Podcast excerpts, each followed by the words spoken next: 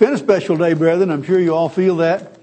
Set apart by God for special use, but beautiful weather. I looked out this morning, not a cloud in the sky, cool and crisp and nice. We had a nice group for Bible study where we talked about attributes of unleavened bread. And then we had a hymn sing that was very, very much fun and kind of got everybody in the mood. And now to have a room full, it, it really makes it special uh, to be here in this lovely setting on a special day.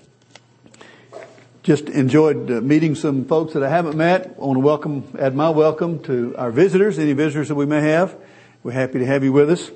And I look around and see all the little children on the floor and know that the church is growing in lots of ways. That's good. We're happy about that for sure. Brethren, have you noticed how forgetful we can be? At any time of life, but especially as we grow older. Have you ever spent the morning looking for your glasses? To find out that they were on your head? Have, some of you experienced that? Uh, have you have you ever walked into a room to do something and then realized you haven't the foggiest idea about what? you know, it happens to me, and I think probably it happens to you. Do you make notes to help you remember and then forget your notes? you know, this this just seems to be the way we are as human beings. Now, this human trait is humorous, and it can be really annoying particularly when important things are forgotten. And it's something that we all have to deal with. Now, when it comes to very important things, matters of life and death, spiritual things, eternal things, we can also be forgetful as human beings. In these cases, the results can be disastrous. Not just an annoyance, but certainly disastrous. Now God, who made us, knew that this would be a problem. So, being a loving God, He provided for it and gives us ample reminders to follow His ways, His instructions, which lead to the reward that He wants us to have. Well, we all seek, brethren, eternal life in God's kingdom. Now, He's given us His Word. I see you all have one of these. Some well worn. I was talking to a man earlier whose Bible is falling apart. That's a good thing. means he's worn it out. Uh, but we have God's Word. We have uh, type and anti-type. We have the physical and spiritual principles. We have the Sabbath and we have the annual holy days during which we receive instruction and we rehearse and we go through the drill over and over. For some of you, you've been keeping this day for many days. I think this is my 42nd first day of unleavened bread. And for many of you, it's been maybe a few or, or even longer, certainly. But we do these things and we go through the drill. Why do we do that, brethren? So that we don't forget. God has the plan and He does this so we won't forget. We have seen so vividly in recent years when people stop doing these things, they forget their purpose. They lose their way. And when they do that, it's tragic and it's unnecessary. Again, God provided the way. So today, brethren, on this first day of unleavened bread, let's look at some important things that the Bible says that we, as God's people, should remember. Now, as a people, as human beings, we love a battle cry.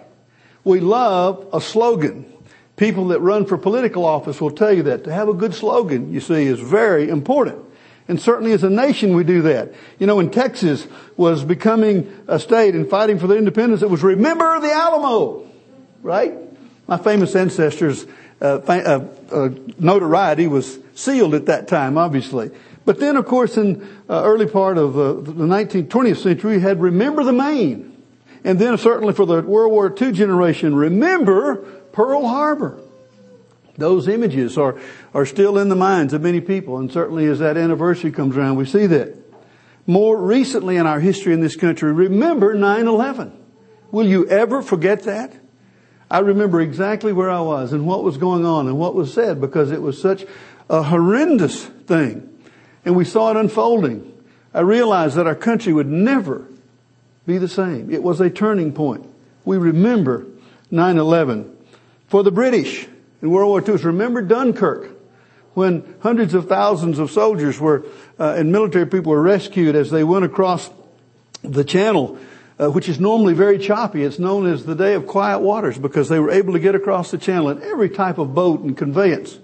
Obviously, God intervened and they remember Dunkirk. If you talk to our brethren down under in Australia, they will say, remember Gallipoli in World War One when the Australians were wiped out and massacred by the Turks mercilessly. So these are turning points and times in history, and so we have those slogans. Turn back with me, if you will, to Exodus chapter 13. Exodus 13. We've been looking at these scriptures over and over and reviewing them before these days and during these days. But let's see what it says in Exodus 13, verse 3. Exodus 13, verse 3. And Moses said to the people, remember this day in which you went out of Egypt, out of the house of bondage. What did he say? Remember the Exodus. And brethren, we have. We heard again that beautiful offertory music entitled The Exodus. We, we've rehearsed the scriptures and we've gone over these things. But here it is. An instruction for us. Remember this day in which you went out of Egypt, out of the house of bondage. For by strength of hand the Lord brought you out of this place. And here it is. No leavened bread shall be eaten. That was part of the remembrance. And so last night as we were having the night to be much observed and wherever you were, we were here at this building, about 58 of us, I think. And as we talked around the table, we were remembering our exodus, how we came out of this world, how we came into God's church, what our experiences were. It's very inspiring to, to hear those things and, and maybe be able to tell your example of what happened because God worked with us in different ways at different times in our life and under different circumstances. But we all had that personal Exodus. And so we have that looking back in history and now we have this. Turn over now with me to 1 Corinthians 11. And we'll see that this is not just an Old Testament admonition. This is not something that's just for the Old Testament. Let's see what it says in 1 Corinthians 11. 1 Corinthians 11. Verse 24. We've read these verses again in recent days. Let's look at them this afternoon. 1 Corinthians 11 verse 24. And when he, Jesus, had given thanks, he broke it, this, this bread you see at the Passover, and said, take, eat.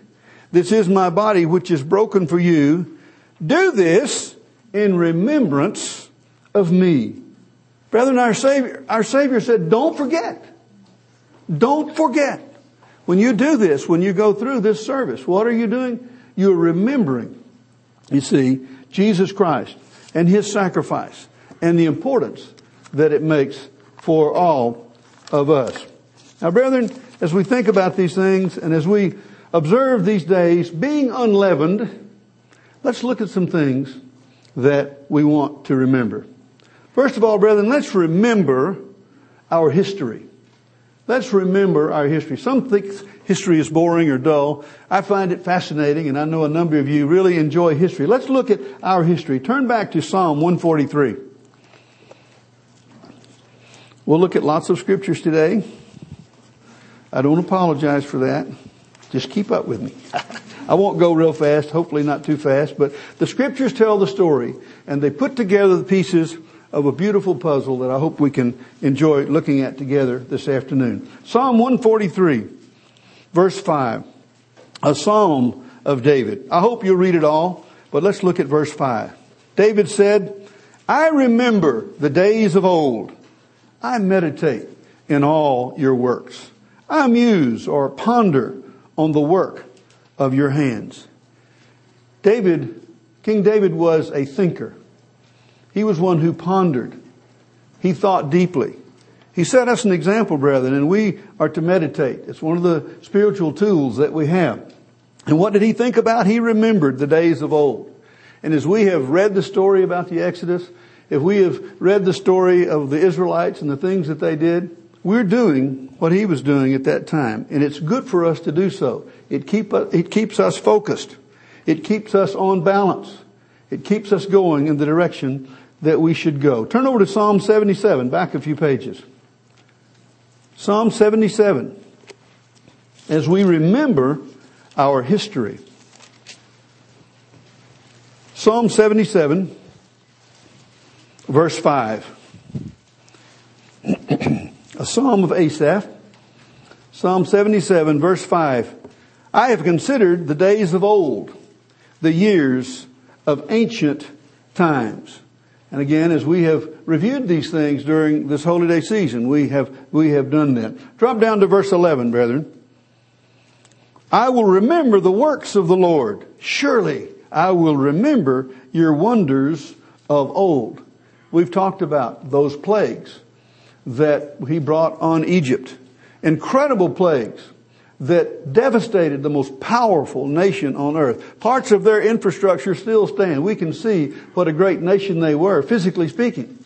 And God crushed them. This was the works, the wonders of old. And we have that recorded for us. Drop down to verse 14.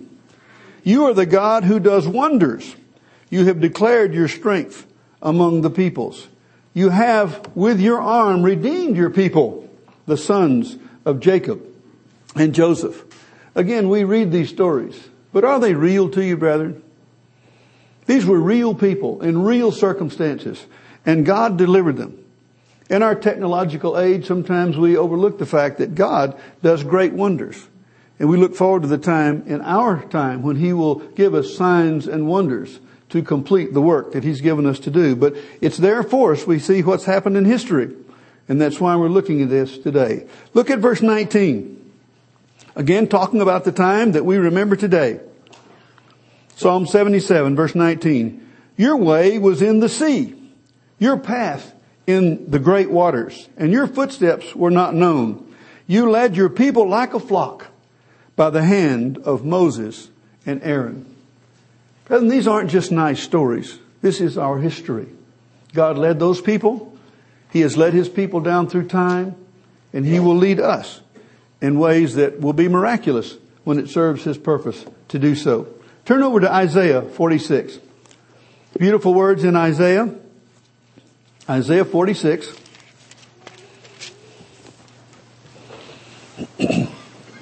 Isaiah 46. I mentioned to someone earlier that I was very dry, and he said, "Hey, that's what Matzos does for you." So, it seems to be the case. Isaiah 46, verse 9. Isaiah 46, verse 9. Remember the former things of old, for I am God, and there is no other. I am God, and there is none like me declaring the end from the beginning, from ancient times, things that are not yet done, saying, my counsel shall stand. You know, brethren, the, the, the pundits and the people who like to make predictions, economic predictions, all sorts of things, they're very often wrong. What they think doesn't come true. And yet God says, my counsel shall stand. He says, and I will do all my pleasure. God will bring His will to pass. He will cause His, uh, His plan to unfold as He wants it to. And we certainly need to be aware of that. Brethren, these things were recorded so that we would have this instruction to remember our history, to remember the former things. Now let's turn back to Deuteronomy. Again, one of those ancient books where we have a restatement of the law and uh, rehearsal of what went on before. Deuteronomy chapter 8. Deuteronomy chapter 8.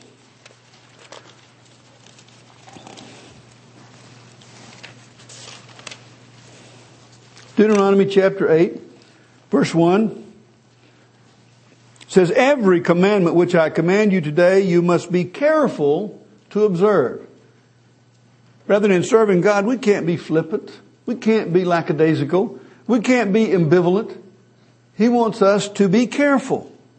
To be careful to observe that you may live long, live and multiply and go in and possess the land of which the Lord swore to your fathers. Look at verse 2. Here's that expression, brethren. And you shall remember that the Lord your God led you all the way these 40 years in the wilderness to humble you and to test you. It wasn't an aimless wandering. God had a purpose. And for 40 years, he worked out that purpose, humbling them and testing them to know what was in your heart, whether you would keep his commandments or not. So it's the instruction for them and for us, brethren, is to be careful, to remember. Look at verse 3.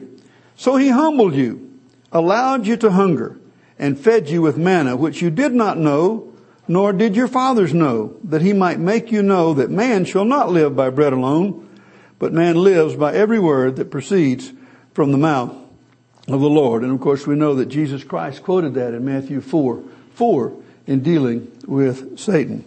Going on in verse 4 it says, your, garment, your garments did not wear out on you, nor did your foot swell these 40 years. And I always think about those ladies in the desert. 40 years, same clothes. I'm sure that they had swap meets. You know, and says, you know, I'm so tired of this. What, you know, you know and, and then it says here, you think about it. If you know women, you got to know this is what happened. You should, he goes and said, your foot did not swell. You know, if you could look in my wife's closet, you would not believe how many shoes are in there.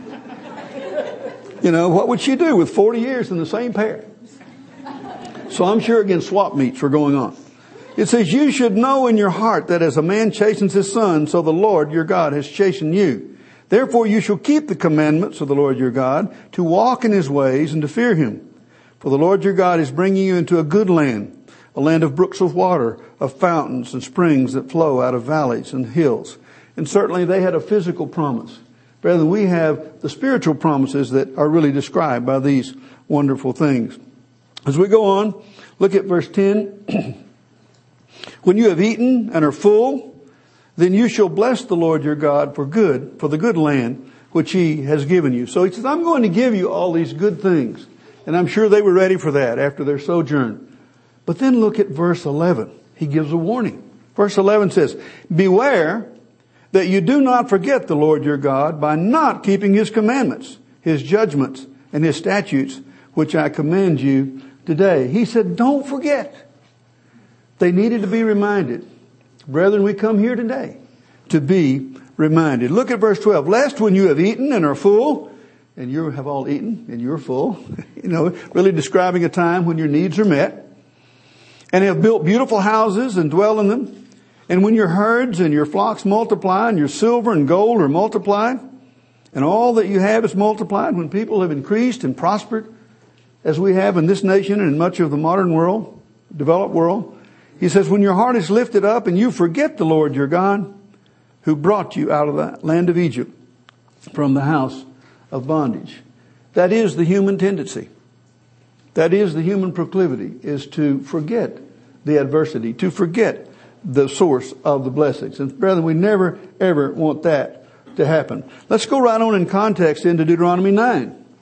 Deuteronomy 9 verse 6. I hope you'll read all of these verses in your own private study, but we'll just hit the high spots today, the highlights to put together the picture that I want you to see.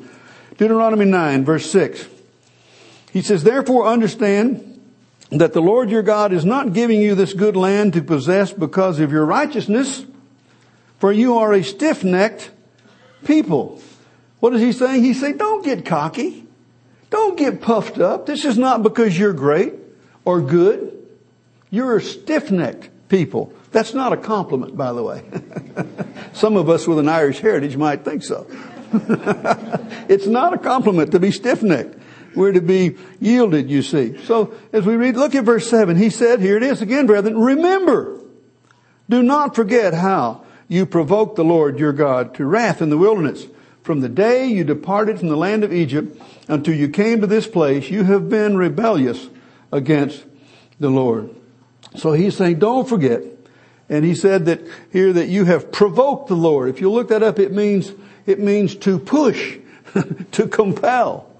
And obviously if you get into a push fight with God, he's going to win. but they provoked God and he dealt with them and we see. Going right on in context, brethren, let's look at chapter 10 of Deuteronomy. Chapter 10 of Deuteronomy. Let's look at verse 12. And now Israel, what does your Lord, the Lord your God require of you but to fear the eternal your God, to walk in all his ways and to love him, to serve the Lord your God with all your heart and with all your soul, and to keep the commandments of the Lord and his statutes which I command you today for your good Sometimes we as human beings can't see it, but God realized that what He gave us, His way of life, His instruction, these details, some of which may seem picky to us as human beings, were for our good. That's why He gave them to us. Going on, look at verse 15. The Lord delighted only in your fathers to love them, He chose their descendants after them. And you above all peoples, as it is this day. What a great blessing it is, brethren, to be called by God. They were called as a physical nation. We are called as spiritual Israel. Is it not a great calling? How rare is it that so few people on the face of the earth understand these things? You know, if something is rare, it's valuable. Brethren, we are sprinkled like salt. We are just a few, and God sees us as something very precious to Him. And I hope that our calling is precious to us. It certainly should be. It goes on and talks about uh, the various things He's doing. Uh, he administers justice for the fatherless and the widow. Going in verse 19, love the stranger, for you were strangers in the land of Egypt, just hitting the high spots, going on. But then look at verse 22. Your fathers went down to Egypt with 70 persons, and now the Lord your God has made you as the stars of heaven in multitude. What is he saying? He's saying here, remember your humble beginnings. You didn't start out great. You started out as a handful. And God worked with them and certainly brought them out and made them uh, a great nation. So he said, remember your humble beginnings. All of us, brethren, should remember our humble beginnings as God called us out of this world, placed us in his church, and, and keep that in mind as we live our Christian lives. Let's look at chapter 11 of Deuteronomy, going right on. Deuteronomy 11, verse 18. Deuteronomy 11, verse 18. Therefore you shall lay up these words of mine in your heart and in your soul and bind them as a sign on your hand and they shall be as frontlets between your eyes. You know, some of the very uh, strict Jews will actually uh, write the law and, and, bind it around their arm and put the phylacteries on their forehead, you know, not realizing this is talking about actions, but they'll actually do that thinking that they're fulfilling the scripture. It's really talking about what we think and what we do and how we live our lives. We are to lay up our uh, these words, to think about them and, and put them into practice. Going on down, I hope you read all the verses, brethren, but drop down to verse 26. God said to them, verse 26 of Deuteronomy 11, Behold, I set before you today blessing and a curse. You see, it's, it's, it, Mr. Armstrong described it as the way of give or the way of get. There's only two ways to go. He said a blessing and a curse. The blessing, if you obey the commandments of the Lord your God, which I command you today. And the curse, and you don't want the curse, brethren. And the curse, if you do not obey the commandments of the Lord your God, but turn aside from the way which I command you today to go after other gods, which you have not known. So clearly he was saying that there was blessing and cursing. We've all experienced that, brethren, I'm sure in your life. When you've obeyed God consistently, it brings the blessings. It brings the things you want. And if we stray, then the curses come and the problems come. And we have to repent and change from that and, and still deal with those problems very often. Going right on in context here, Deuteronomy 12, verse 8. Just following this thread. Deuteronomy 12, verse 8. It says, you shall not at all do as we are doing here today, every man doing whatever is right in his own eyes. It says not at all to do this. Brethren, look around the church of God today. Isn't it sad that we have little groups here, there, and yonder, some doing things this way and some doing things that way, some keeping Pastor on this day, some having a Seder, some not. Some think there is no such a thing as the night to be much observed. All these different things, doing things that were right in their own eyes and it leads to confusion. And God is not the author of confusion. So clearly, we want to do as we are led and do as we are taught and be careful to do the words that we read in this book. Now let's go on to Deuteronomy 16. Deuteronomy 16.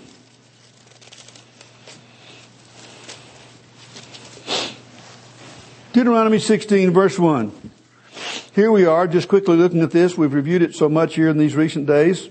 Observe the month of Abib and keep the Passover to the Lord your God.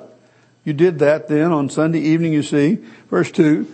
You shall sacrifice the Passover to the Lord your God from the flock of the herd and the place where the Lord chooses to put his name. Goes on in verse 3, talks about not eating unleavened bread. Seven days you shall eat unleavened bread with it. That is the bread of affliction We talked about that this morning, about the bread of affliction, for you came out of the land of Egypt in haste. They had a sense of urgency, brethren. They weren't complacent. This wasn't a normal meal when they had it. They had their, their robe on, their, their, their belt on, the staff in their hand. They were ready to go. And certainly we should have a sense of urgency in our lives today. There are things that we need to do in our personal lives and serving in the church and other things, and we have to do so with a sense of urgency. You know, haste makes waste, the old saying goes. So we're not talking about rushing around in a, in a helter-skelter way, but to have a sense of urgency is certainly something that we should do. And it goes on and it says, look here in the last part of the verse, that you may remember the day in which you came out of the land of Egypt, all the days of your life. And again, I'm sure many of you have done that as we have started keeping this Passover and these days of unleavened bread.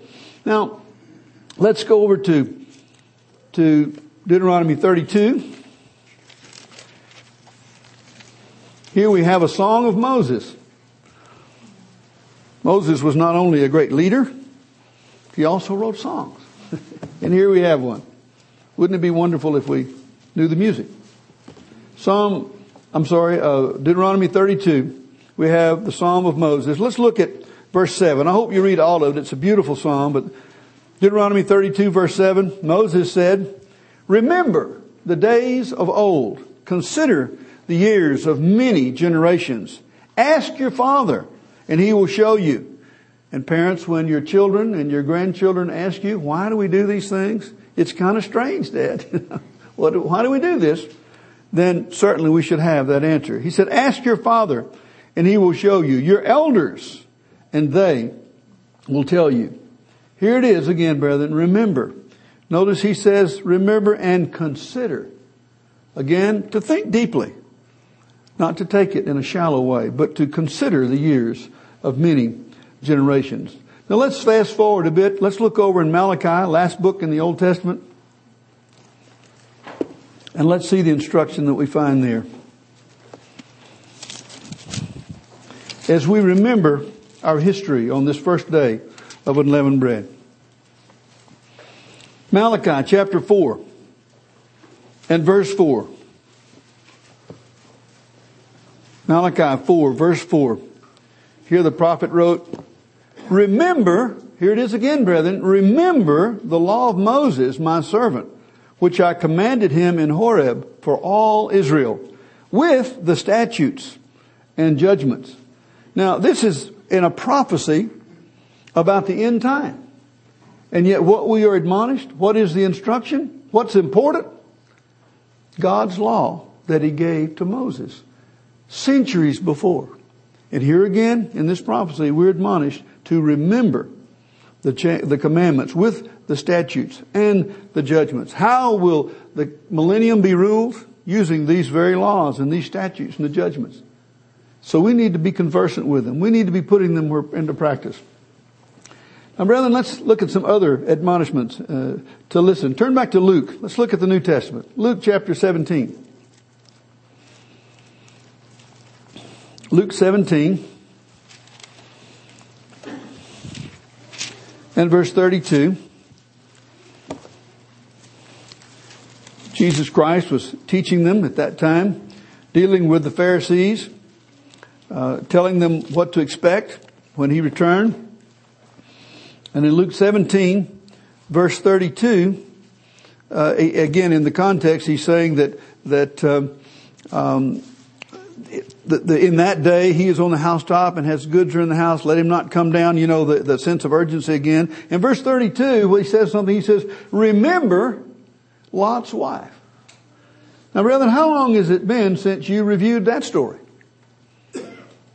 There's a lot there if you think about it. Why did this lady, who had specific instruction, look back, cost her her life? cost her her life. You know, maybe she just remodeled the kitchen. I don't know. Maybe she just didn't want to leave. she got it just the way she wanted it. And now we have to leave. But whatever it was, she didn't remember. And it cost her her life. She didn't follow instructions. So here's Jesus. Now it's there for us, so it must be important to remember Lot's wife. It's something that we should consider. and realize that God's instruction, even though it may seem simple, is something that we have to do.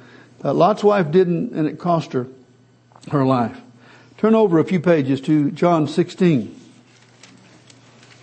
John 16, as we remember our history, as we see what the Bible says is important enough for us to remember.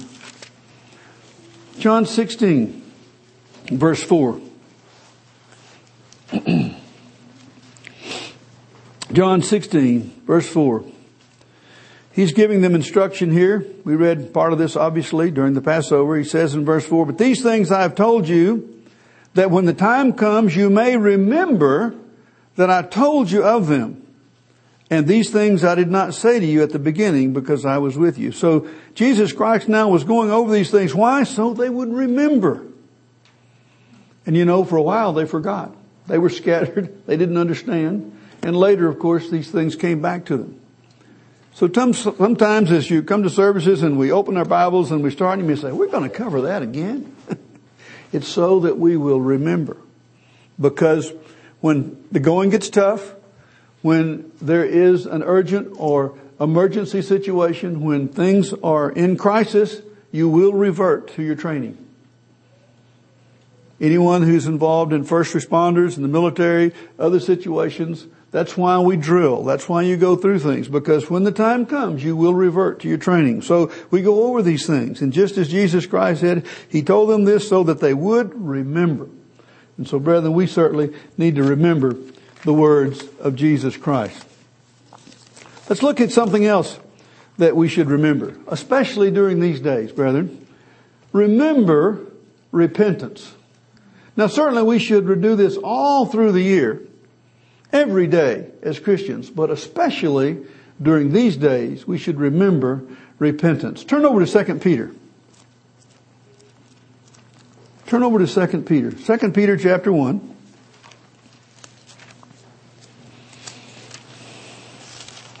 Second Peter chapter 1, verse 3. Actually, let's start in verse 2 to complete the sentence here. Second Peter 1, verse 2. Grace and peace be multiplied to you in the knowledge of God and of Jesus our Lord.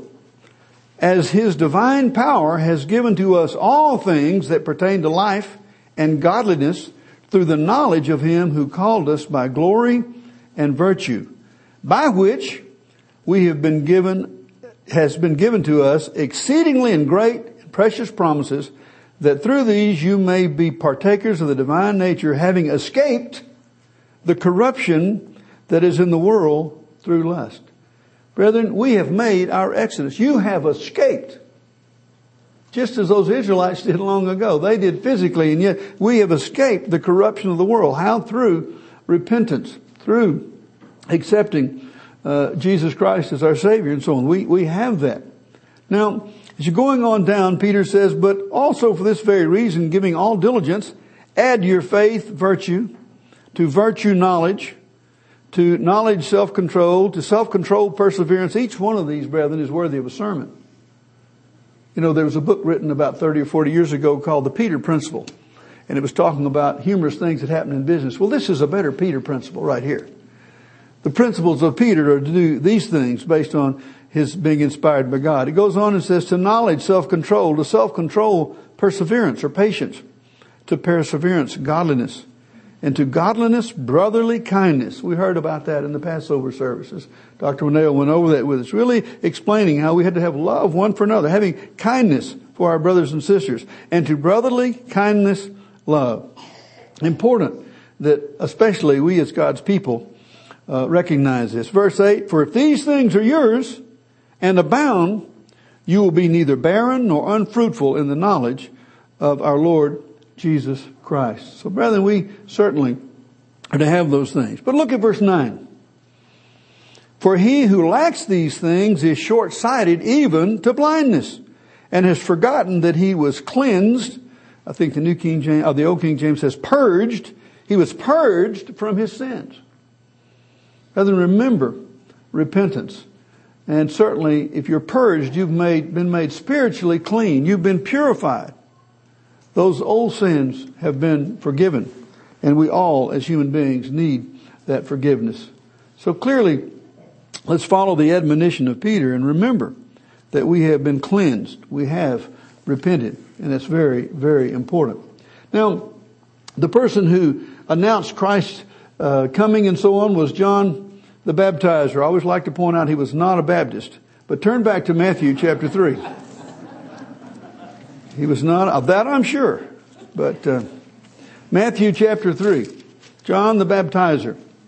What was his message to the people back then? And by the way, this wasn't just an isolated thing. They came in droves. The whole area came out to hear John. Some of it, I'm sure, was just to see the spectacle. He didn't, you know, he had this funny diet and, and he wore camel's hair and, I mean, it was different. So you got to hear this guy.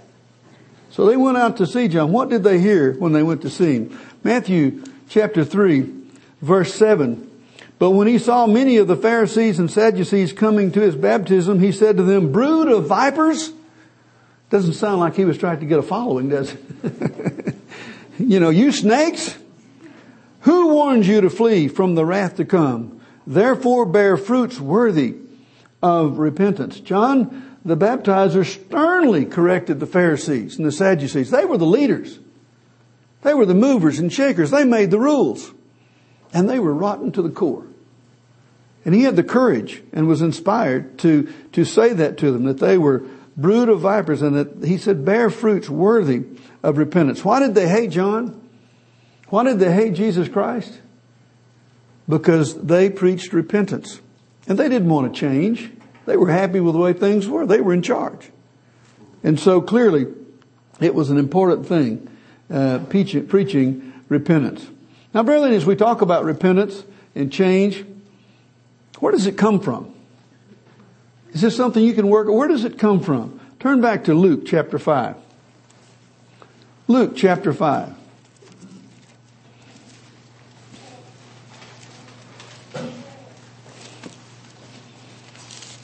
Luke chapter 5, verse 30. Luke 5, verse 30.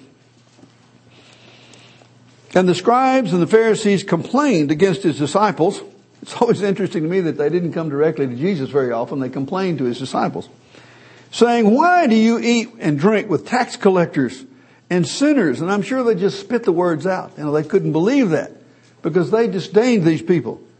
Jesus answered and said to them, those who are well have no need of a physician, but those who are sick. Jesus Christ said in verse 32, I have not come to call the righteous, but sinners to repentance. Brethren, the question to ask, you know, is where does it come from? It comes from Jesus Christ. You are called to repentance. Your mind is open to the fact that you need to repent. And then you learn what to repent of. Now, what does that involve when you're called to that? Paul wrote about it. Turn over to 1 Corinthians. I'm sorry, 2 Corinthians. 2 Corinthians, as we put together the pieces of the puzzle. 2 Corinthians chapter 7. What, what does it involve, this repentance that we are reading about and that's so necessary that John the baptizer talked about, that Jesus Christ talked about? 2 Corinthians 7 verse 10. It says, for godly sorrow produces repentance leading to salvation, not to be regretted. But the sorrow of the world produces death. You know, sometimes people in the world are sorry when they get caught. We've seen a lot of that in recent times with our politicians. You know, it's, it's amazing what happens when people are elected to high office, or so it seems, because so many of them get involved in illegal activities and things that are an embarrassment to them, family, things that destroy their families and so on. And they, their sorrow, if they have, they sorrow if they get caught. But that's not what Paul is talking about. He says godly sorrow produces repentance leading to salvation, and it's not to be regretted. So godly sorrow certainly uh, is what invo- is involved in actually coming to repentance. To see yourself as God sees you. To see, uh, you know, all of us do that and coming to a place where we ask God to forgive us of our sins as we accept His sacrifice. So brethren, as we think about these things on this first day of unleavened bread, ask God to grant you a repentant attitude daily. As you study your word, as you live your life, you'll find plenty of which to repent. But ask Him to give you an attitude of repentance. Let's look at another item, brethren, as we go along. Remember your brother. Remember your brother. Turn back to Matthew chapter 5. You know, we live in this world connected to people and our relationships and our family and the people we work with and play with and serve with, this sort of thing. Matthew chapter 5. Matthew chapter 5, verse 22. Let's start in verse 21. He says, You have heard it said, though to those of old, you shall not murder, and whoever murders will be in danger of judgment. And you're saying, yeah, give it to those murderers. You know, yeah. But going on, he says, but I say to you, whoever is angry with his brother without a cause shall be in danger of the judgment. And whoever says to his brother, Raca, shall be in danger of the council. In other words, you could be brought up for, on charges or maybe for slander or libel or for damages.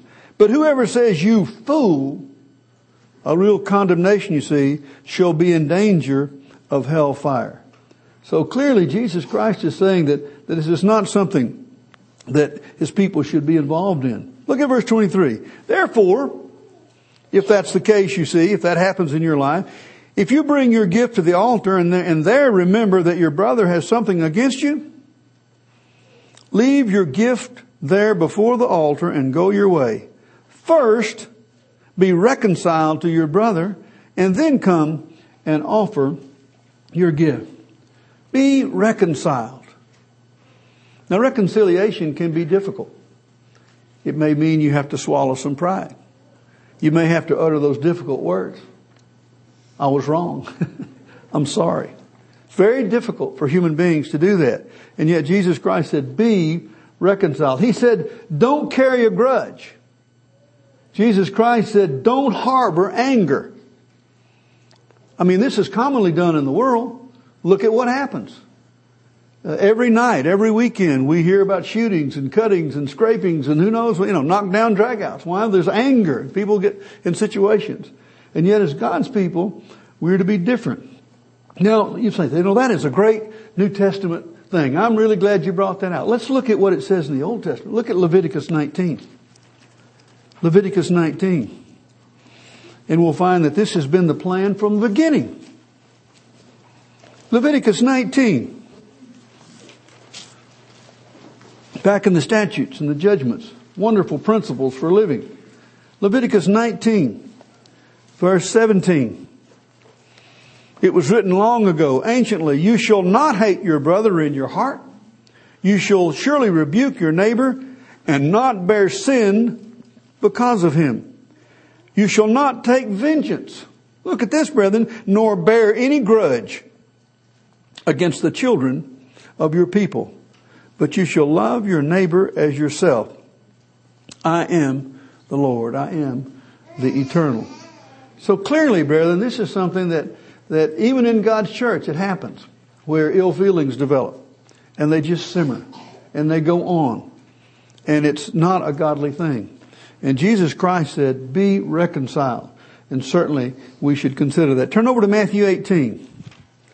Here's a familiar scripture, but probably one of the most difficult scriptures in the, all of the Bible to put into practice.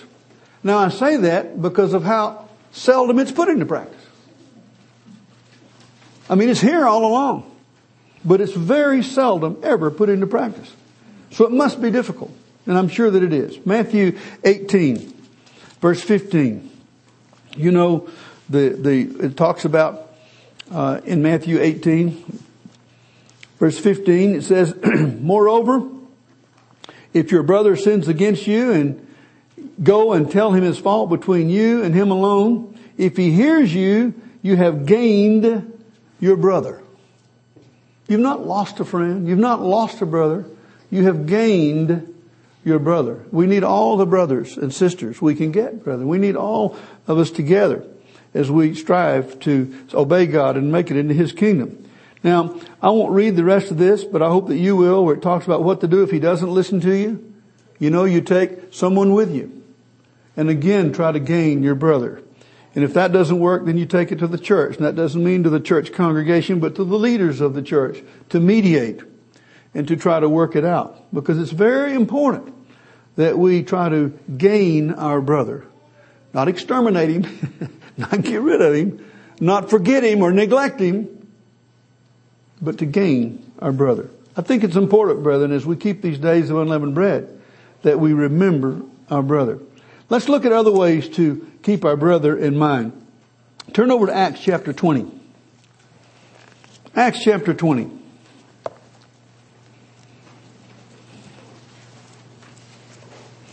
Acts chapter 20, verse 35.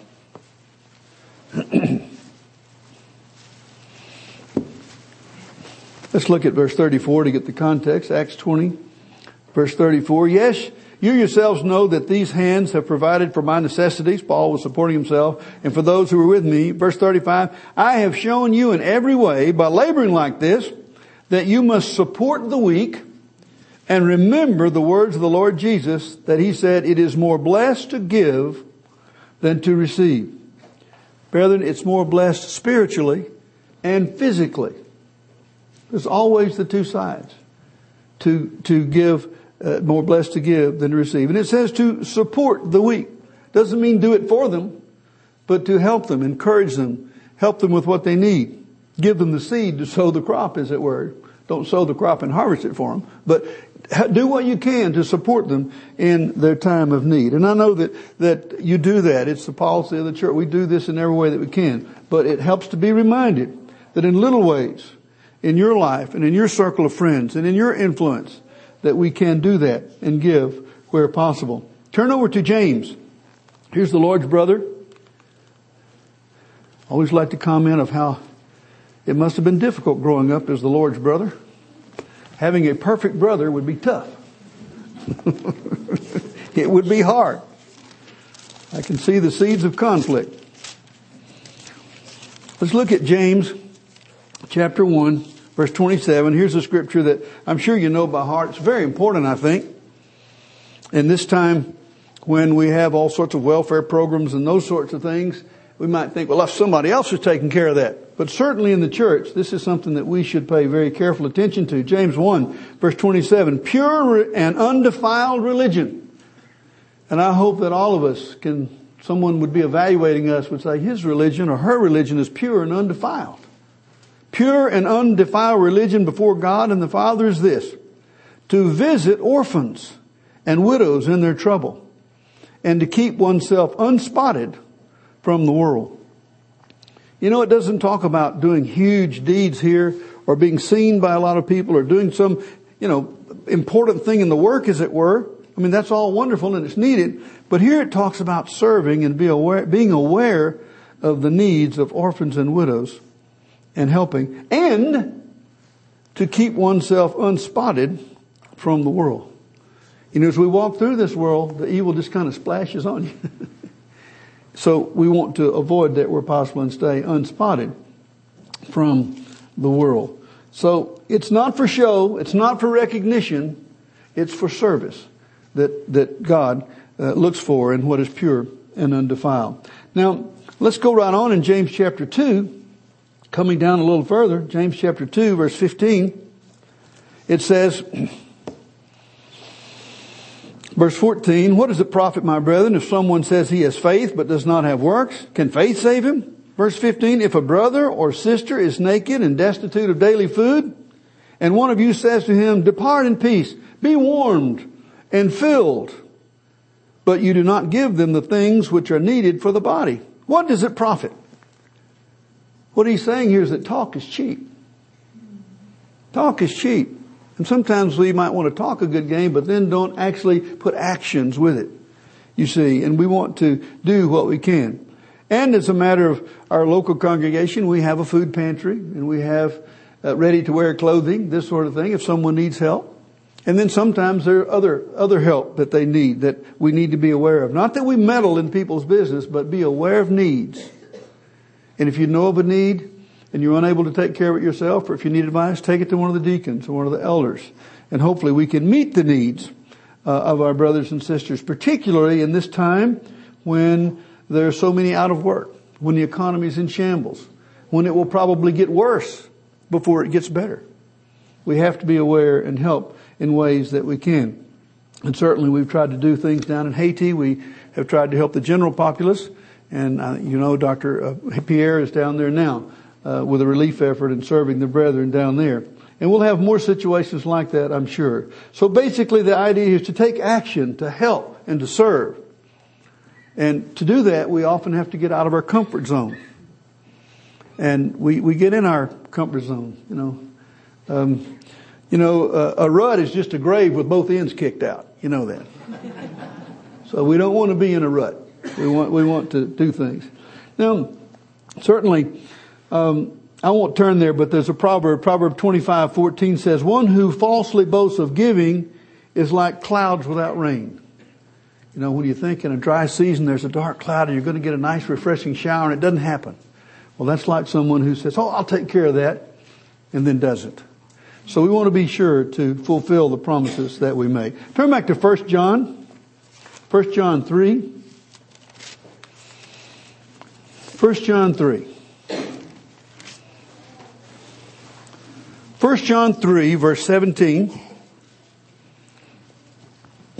John wrote, 1 John 3 verse 17. But whoever has this world's goods and sees his brother in need and shuts up his heart from him and does not, how does the love of God abide in him? My little children, let us not love in word or in tongue, but in deed and in truth.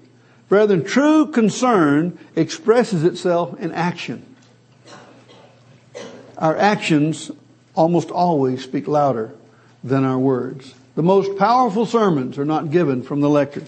The most powerful sermon are the Christian life in action. People going about their daily chores, serving others, and being a good example. Those are powerful sermons. So as we go through these days of unleavened bread, brethren, let's remember our brother. Let's also remember those that have taught us. That's something we should remember. Sometimes we can forget who has given us this precious knowledge. Turn over to Matthew 23. Matthew 23. Matthew chapter 23. Verse 34. Here's a wonderful passage. The Bible is full of so many of them, but um, going on, Jesus here was was had, had been talking to the scribes and Pharisees, calling them hypocrites. I mean, really being blunt with them. Uh, and pick up the story. I hope you read the verses that go before. But in verse 34, he said, "Therefore, indeed, I send you prophets, wise men, and scribes."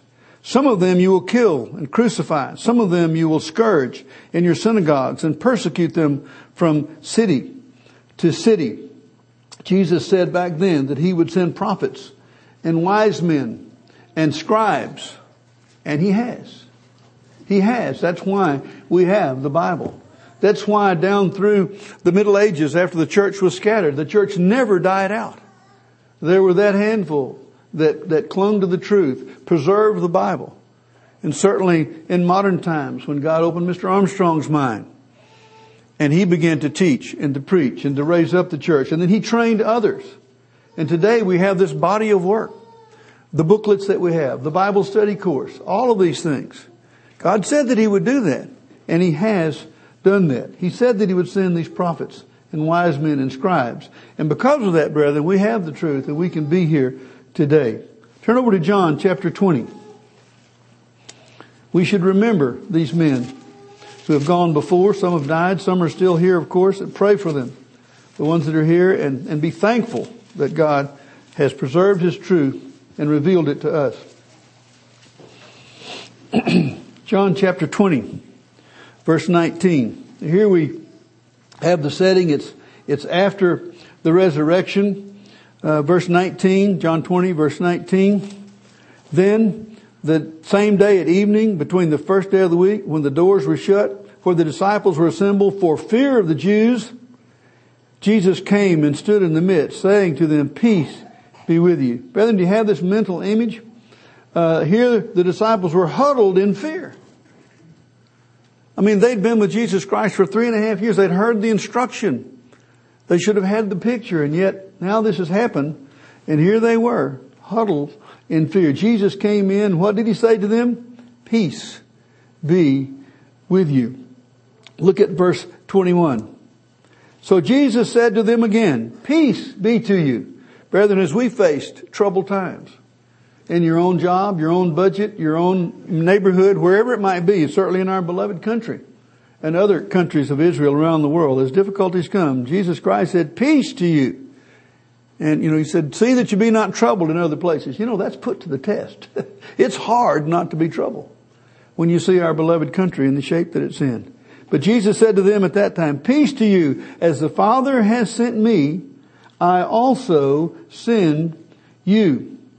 So brethren, we know that He has sent people out through time and we know that the truth has been preserved for us down through the centuries. now, going on, turn over to Matthew 28. Here's a memory scripture for all of you. We read these scriptures and this is something that we certainly cling to. Matthew 28 verse 19. Actually, we'll start in verse 18. It certainly shows how Jesus Christ could give this commission this great commission as we call it, Matthew 28 verse 18, right before Jesus Christ is resurrected to be with the Father, Matthew 28, 18, and Jesus came and spoke to them saying, all authority has been given to me in heaven and on earth. Who's in charge? Jesus Christ has all authority. Verse 19, here's his instruction. Go therefore and make disciples of all the nations. You know, as small as we are, we're trying desperately to do that, brethren. I think, uh, I know our Bible study course online now goes to 127 countries, maybe one or two more by now. Um, that's not quite all the countries, but we're certainly striving. Uh, we are have an opportunity if God opens the door and provides the funding to go into China, other parts of the world that that need to be reached. All nations, baptizing them in the name of the Father and of the Son and of the Holy Spirit, teaching them to observe all things that I have commanded you. These holy days, our godly traditions. You know, one of our godly traditions that I love is the blessing of little children. The night to be much observed is a godly tradition. And so we teach all these things that I've commanded you. And lo, I am with you always, uh, even to the end of the age. So since the end of the age has not come, I think it's clear that the work is not done. And so many groups say that it is. And yet, the end hasn't come, so we know that the work will be done even at that time. These men were given a mission. A mission. And brethren, we carry that mission on today. We don't do it to the extent that we would like because of limits and resources, but God gives us what He wants us to have, and we ask to be good stewards and to use those resources in a godly way. Turn over to Hebrews. Our point here is to remember those who have taught us. Turn to Hebrews chapter 1.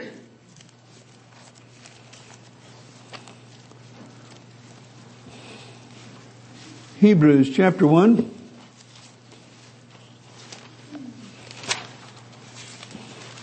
As the book begins in Hebrews chapter 1,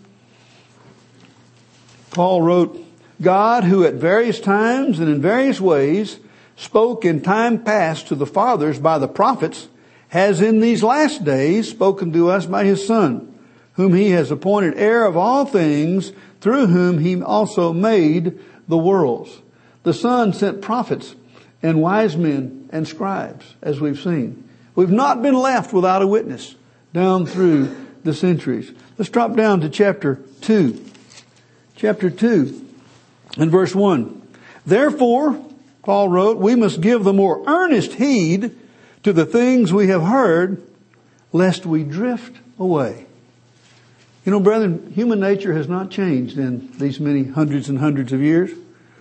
Paul was concerned that they would drift away, and he said, you know, pay earnest heed. We cannot be ambivalent about God's Word.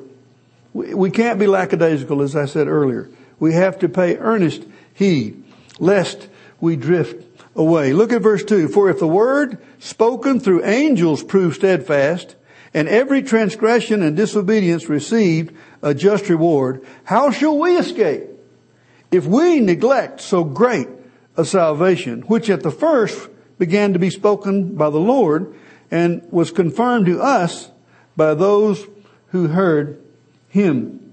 Brethren, he said here, pay careful attention.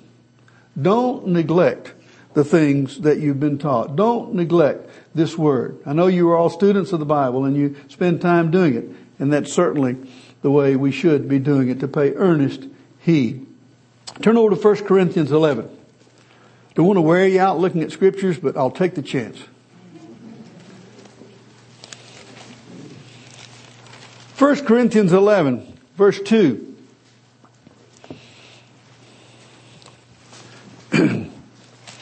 Let's start in verse 1.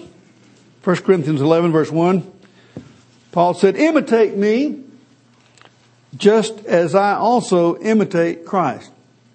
Paul was not afraid to hold himself up as an example with the caveat that as I imitate Christ. Verse 2. Now I praise you, brethren, that you remember me in all things and keep the traditions just as I delivered them to you the traditions. You know, we have an order of services uh, when we, we conduct services in the Church of God. Wherever you go on the face of the earth, it will be done that way. That is a godly tradition because we found out what works. Many things were tried. I recently had the opportunity to visit another Church of God, and they've changed the order of services. It was chaotic. They had the prayer in the wrong place, and people were speaking out in the audience, and it was just a. And I thought, you know, they've lost their way. At one time they knew it, but they didn't keep the traditions that God had inspired. So we have a purpose for the things that we do in keeping these godly traditions. And, so what he's saying here, to put this in the vernacular, which I always like to do, Paul's saying, stick with it. And I'm happy to see that all of you have stuck with it. Turn over to Jude. Short little book, Jude. Great book, theme of which is contend for the faith once delivered? Jude 17. Let's see what Jude had to say. In Jude 17. You can read this book in one sitting. It's only 25 verses. But in verse 17, let's see what Jude said. He said, but you, beloved, he's talking to the church here, you, beloved, remember the words which were spoken before by the apostles of our Lord Jesus Christ how they told you that there would be mockers in the last time who would walk according to their own ungodly lusts. What did Jude say? Don't forget. Don't forget. And so this afternoon, brothers, we come here, I say to you, don't forget the things that you find in the Word. Don't forget because so many, many have. And then Hebrews 13, as we think about remembering those who teach us and have taught us. Hebrews 13. Here's a principle that some groups have forgotten. And it's sad because when that happens, things break down. Things don't work as well as they should. Hebrews 13. Hebrews 13 verse 7.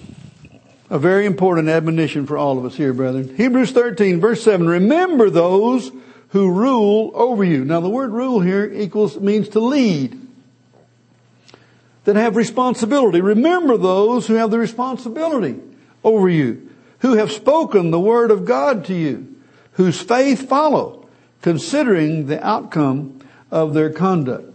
So we're to remember those who have led us and who are leading us. It's important that we do that. In every situation, there must be leaders, and they have a greater responsibility. You know what did Paul say to Timothy? Let not many of you become teachers. Why? Because there's a greater responsibility that goes with that. Look at verse 17. Paul wrote, obey those who rule over you. We could say, obey those who lead you, who have the responsibility for you, and be submissive. Boy, that's not popular in today's society. I got my rights. You know, be submissive. Who ever thought of that? Well, the scripture thought of that.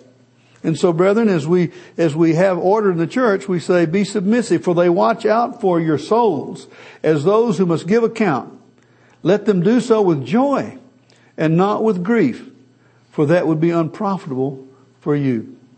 So brethren, as we live our daily lives and as we function in the church, remember those who have taught you. And now, brethren, let's look at one more. My final point. Some of you thought I would never get here. I usually have seven points, but I was talking to Mr. Partington one day. He said, Davy, seven points is too many. Do five. So I'm going to have five points today. and this is my fifth one. And that is, brethren, on this last, uh, first day of unleavened bread, let's remember God's plan. Remember, brethren, we are on His timetable, not ours. We tend to become impatient and sometimes we become discouraged when things don't work out like we think they should. You know, in my years in the church, I've had at least 25 or 30 scenarios. I just knew this is the way it was going to work out. It never did. you know, had all these things. It was just a, a really pat scenario. This is the way it's going to be. It didn't work out that way. So I'm sure that many of you have experienced that. So we should not be discouraged. Look at 2 Peter chapter 3. Again, Peter gives us wonderful advice. Instruction. 2 Peter 3. I was attending a funeral some time ago for one of our brothers in another fellowship and I was there and I was talking to his widow and, and I mentioned something about we're in the end times and she said, ah, oh, I've been hearing that for 50 years. You know, she said it's, she just didn't believe it anymore about being in the end time. Brethren, let's see what Peter has to say about this. 2 Peter 3 verse 8. But beloved, do not forget this one thing, that with the Lord one day is as a thousand years, and a thousand years as one day. Now that will strain your brain. That, that is difficult for us to grasp because you see everything for us has a beginning and an end. A child is born, he's youth, middle age, gets old, you know, this sort of thing. We see that and yet with God it's different. A different timetable a, a, thousand years it says a day and so on. Verse 9, the Lord is not slack concerning his promise, as some count slackness, but is long suffering toward us, not willing that any should perish, but that all should come to repentance. Brethren, God is not slow or dull or tardy. Things are right on His schedule. Now we may become impatient, but we read in the first scriptures that he, he will bring this to pass according to his will. His, he sees the end from the beginning. So brethren, we remember God's plan. Turn over to Psalm 90. Here's a prayer of Moses. Psalm 90.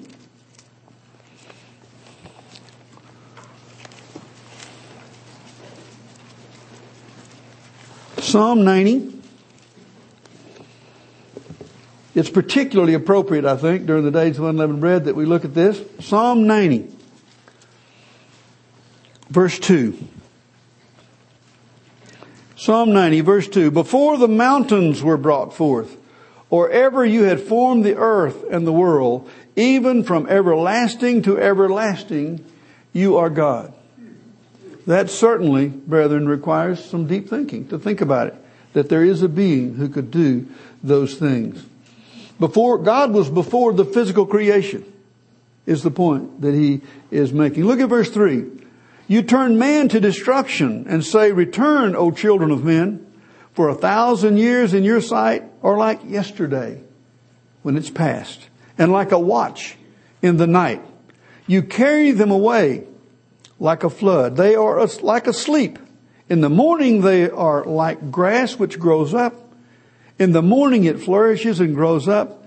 In the evening it is cut down and withers. Brethren, life, physically speaking, is brief. You can talk to someone who's in their 90s, someone who's lived to be a great age, and they will tell you that life is short. Life is brief. And Moses understood that as he wrote about this. Look at verse, uh, verse 10. The days of our lives are 70 years, and if by reason of strength they are 80 years, yet their boast is only labor and sorrow, for it is soon cut off, and we fly away. It's soon cut off. Our time as human beings is relatively short, certainly in God's plan. Look at verse 12. This is admonition to all of us, brethren. It says, So teach us to number our days that we may gain a heart of wisdom. And I think if you look at that, to number our days would be to pay attention to your days, to properly weigh out your days. If you're a child in school, you cannot shut court, uh, cut short the preparation phase in your life. You should, if you want to do great things, prepare to do great things. If you're in your middle years, there are things you can do. When you get older, there, you know, the autumn of your life, there are things to do. Number your days. Pay attention to where you are. That's what he is saying. Uh, to properly weigh out your days. We only have a certain period of time.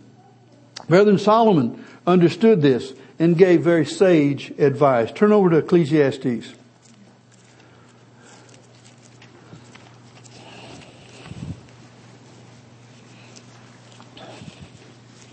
Ecclesiastes 12. You know this as the chapter on aging. Ecclesiastes 12.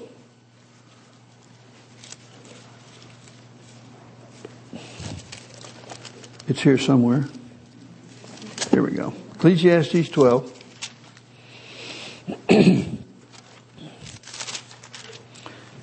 Ecclesiastes 12 verse 1 says, remember now your creator in the days of your youth. It means uh, to recognize, to, to mention, to pay attention, you see, when you are young, going on in the days of your youth, before the difficult days come.